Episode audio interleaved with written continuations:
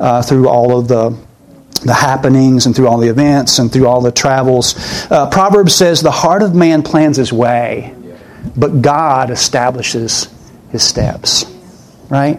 But it just rarely, rarely goes the way you think that, that it will. Uh, it rarely does. If I can, um, in the time that we have, if I can just take 10 or 15 minutes, I want to encourage you about your plans. What are, what are your plans? What, what, are you, what are you planning on doing? What, what are you doing? So open your Bibles with me to, uh, to James chapter 4. James chapter 4. James chapter 4, beginning in verse 14. It says, it says, Come now, you who say, Today or tomorrow we will go into such and such a town and spend a year there and trade and make a profit. He says, Yet, yet you do not know what tomorrow will bring. What is your life? For you are a mist that appears for a little time and then vanishes. Instead, you ought to say, If the Lord wills, we will live and do this or that. As it is, you boast in your arrogance. All such boasting is evil. So whoever knows the right thing to do and fails to do it, for him it is sin. Let me encourage you, church, in your mission, um, in your planning, in your realm of influence, in your work, right? I want to say this to you right up front. God cares how we think about Him and how we speak. Are you, are you hearing me? God cares how we think about Him and how we speak about our plans and particularly. James here warns a person about, about a certain kind of arrogance, about a certain kind of pride. Uh, uh, this, this person who has no thought of God and, and wrong speech concerning his, his plans, right? James reminds us that, that this life is like a, it's like a little, it's like a little mist, a little vapor right? A, a, a, blade of grass that's just here for a moment and then it withers, and what, what happens to it? The, the wind just kind of kind of blows it away. Hmm. We're here just for a little while, and then we're gone. Here, here, uh, here, the scripture reminds us that God ultimately determines whether we live or whether we die or whether we do this or whether we do that or whether we go here or whether we go there or whether we breathe or whether we do anything, right? God gets to determine that. Now, now in, in the text, he's not saying it's wrong to plan. Right? It's not wrong to plan. In fact, the scripture encourages us to plan. We make plans to praise be to God. I mean, you can't just go through life with no thought or, or no planning, can you? Right? We can't just sit at home either and wait for our little mist, our little vapor to fizzle out, right? We, we've got a plan. Pastor Eric planned this message this morning.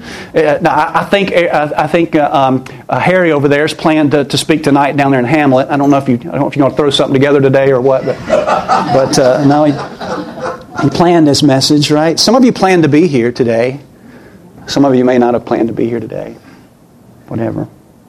Some of you probably have already planned your week out today. Maybe maybe even planned your year out. I don't know. So what, so what is the problem of James chapter 4? What kind of problem is he warning us about? I mean, why does it, why does it matter how we view our life when making our plans? Why does it matter how we view God and how we speak about our plans? Are you, are you ready for this? Here's the answer. The answer is, and I've already really told you, it, it, it matters because God cares. God cares how we think about our plans. God cares how we speak, how, what, what, what we say. He cares for His own glory. Listen to me. And how His people think and speak about Him. Thinking the wrong things about your life matters to God. Saying the wrong things about your plans matters to God. God created us, listen, not, not just to go places and to do things. Do you understand? He didn't, he didn't just create us to, to, to go places and to do things. Uh, not, not, not to go to work and, and to simply make a profit, or even to go to a foreign country and to teach the Bible. Right? Even, even to teach believers, or even to go and feed hungry people, or even hungry believers.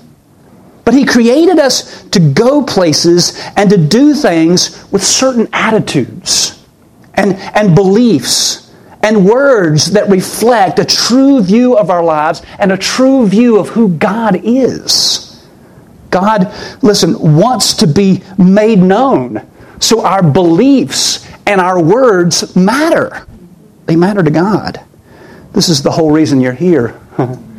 Did you hear me? I don't, I don't mean in this room. I mean here. The whole reason you exist. You were created for this purpose. This is why God created us and saved us. We are a people created by God and for God.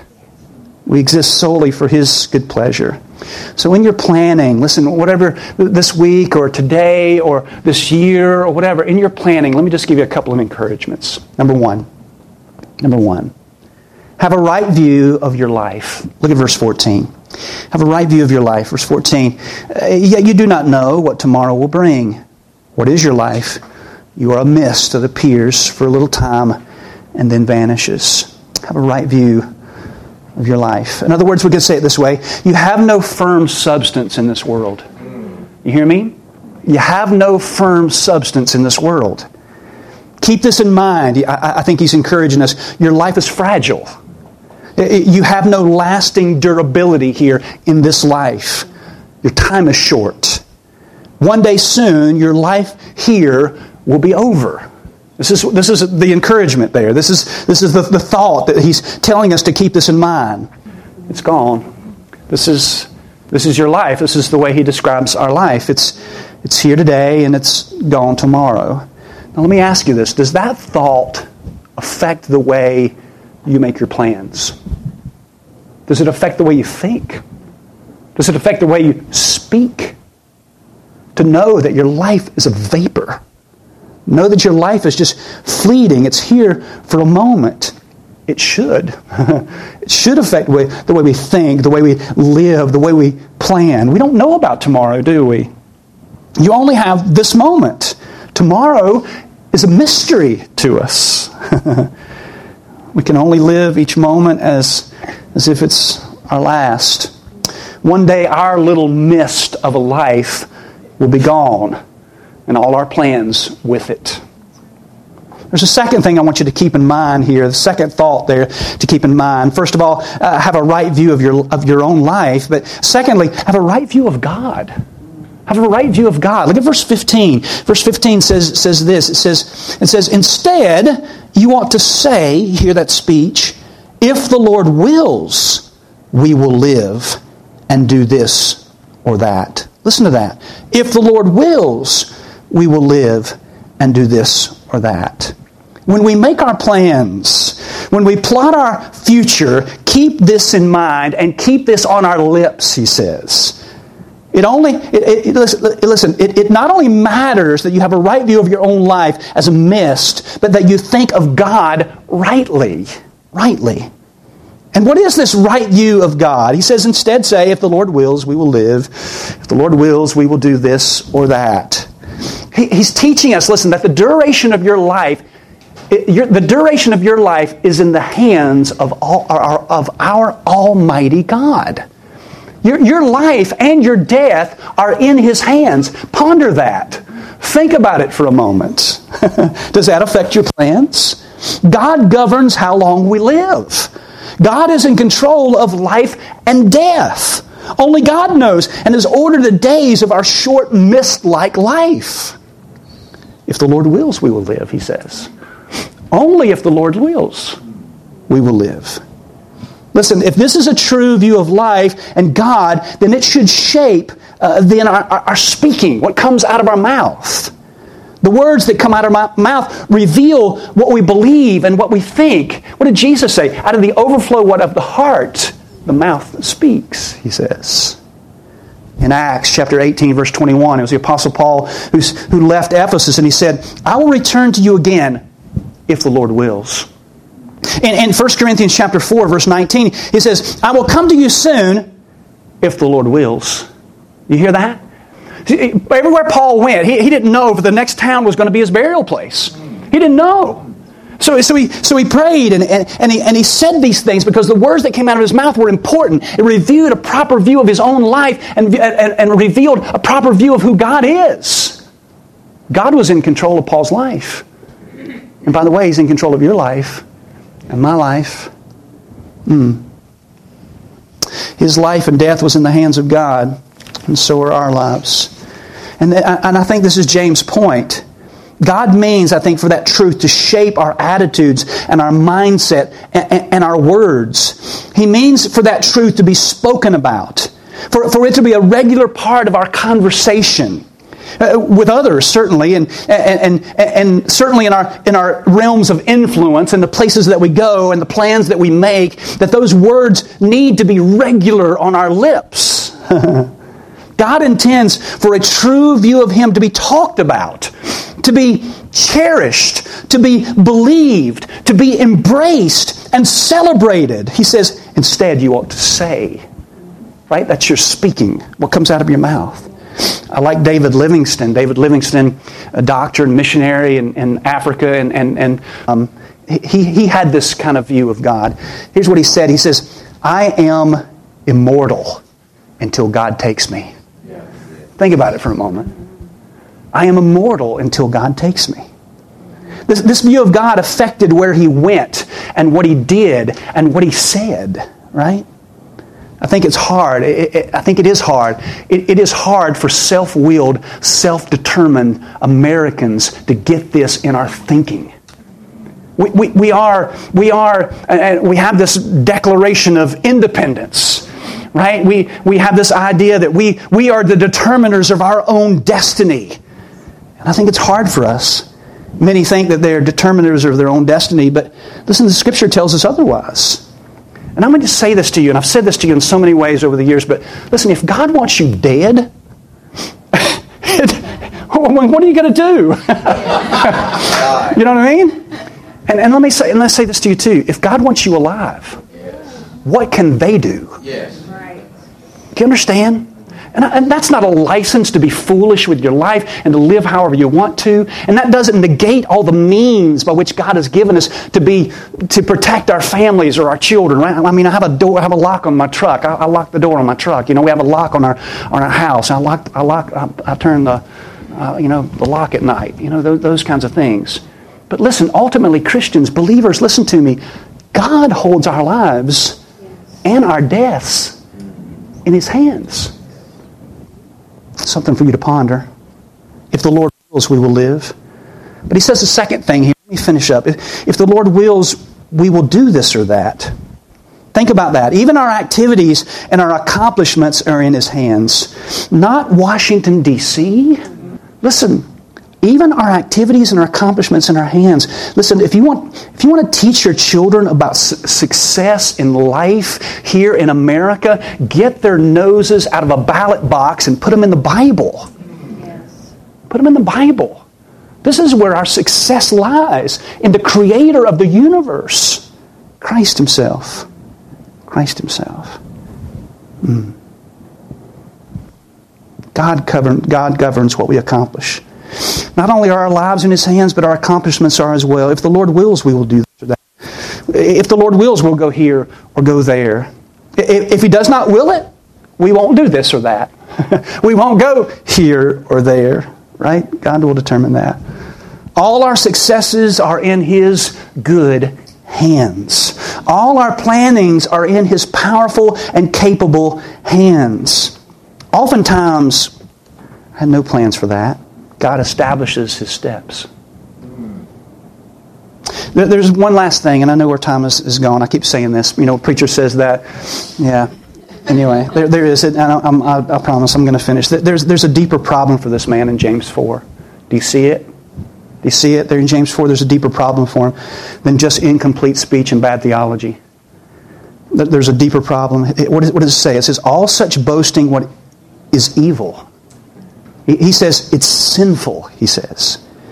When we live with a wrong view of life and God, when we make our plans with no thought of God, uh, uh, no attitudes that reflect our temporary nature, and no speech that reflects God's sovereignty, we are living as practical atheists. We are living as if God doesn't exist. He, he is saying, he's saying that it's evil to think that we are in control of our own lives and our own successes. This, this is evil, he says. It's, it's prideful. It, it, is, it is the idolatrous worship of self, he says. It's arrogant. It's arrogant not to believe with your heart and confess with your mouth that ultimately God governs our lives and our successes. If the Lord wills, you will live and do this or that. Do you understand? And so, listen, in conclusion, we were created as image bearers, my friends. We, we have a, an ability to think and to reason and communicate through complex languages. But it's, it's amazing. Uh, listen, whether you speak seven languages or one language, you, you were created to make God known. Yes. To think certain thoughts and to have certain attitudes and, and, to speak of those thoughts of God in order that the world will know the truth about Him. Right? Listen, God isn't a mist. He, he's not a vapor that's here today and gone tomorrow. And, and, and he sent his son, his only begotten son, into the world that through the little mist or little vapor of his life, right, we might have life that is more than a mist, that is more than a vapor. That we might have, he called it abundant life. Yes. That, is, that is life that is substantial, that is built on something meant to last eternal life. and that we might speak of this saving God to our children and to our neighbors and those in Asheboro and those in Hamlet and those in Randleman and wherever else you guys are from, right? so, so that they may hear of this glorious, life giving God, and that they too might live and speak for more than themselves and the temporary pleasures of this world. That they might know and love Jesus Christ, the one who holds our future in His good hands. It matters how you think, it matters how you live, it matters how you speak about your life and about our life giving God. Jesus Christ. So listen, in your in the making of your plans, oh, don't exclude our God. It matters. It matters. Father, thank you for this little encouragement from James chapter 4. Thank you for the privilege we have of going and speaking about you. God, I pray that in all of our planning, we might, we might remember these truths, Lord. That our life is a vapor, and that, Lord, if you will, we will live and do this or that, all to your glory, God. May you help us to think rightly, to act rightly, to speak rightly, in a way that reveals who you are, in a way that reveals, Lord, your true nature, your, few, your true character, as our sovereign, as our Lord, our God, our Savior. We ask all these things in Jesus' name. Amen.